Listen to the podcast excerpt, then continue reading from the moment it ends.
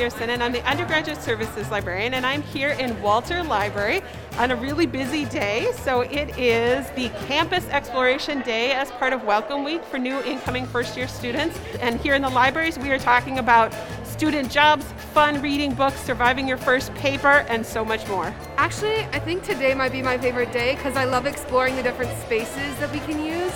And I really like the toaster downstairs, and I think this library is just beautiful, and I can't wait to study like all night here. I didn't know either of these guys before Welcome Week started, and now they're really great guys, and it's just a really good way to meet new friends and learn things about the university you haven't known before. I was looking at a lot of the top 10 schools, but Minnesota offered me the most MES scholarships, plus their biomedical program was phenomenal, and I just really loved the culture and environment.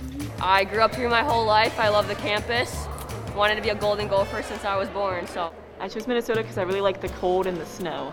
I learned that you can, if there's not a book here that uh, you want, you can get it shipped from any other university library. I've learned that they can help with research papers and help you like if you're like in the middle of the night. The makerspace, I didn't know that this existed in this building, so it was really interesting to find out that there was this whole space dedicated to creators. I know that I can print stuff there and like if there's something I'm interested in, they'll have a book for me. I love them.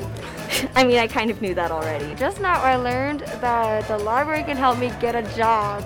If I need help from pretty much anything, whether it's study spaces, books, they seem very open and it's a great place.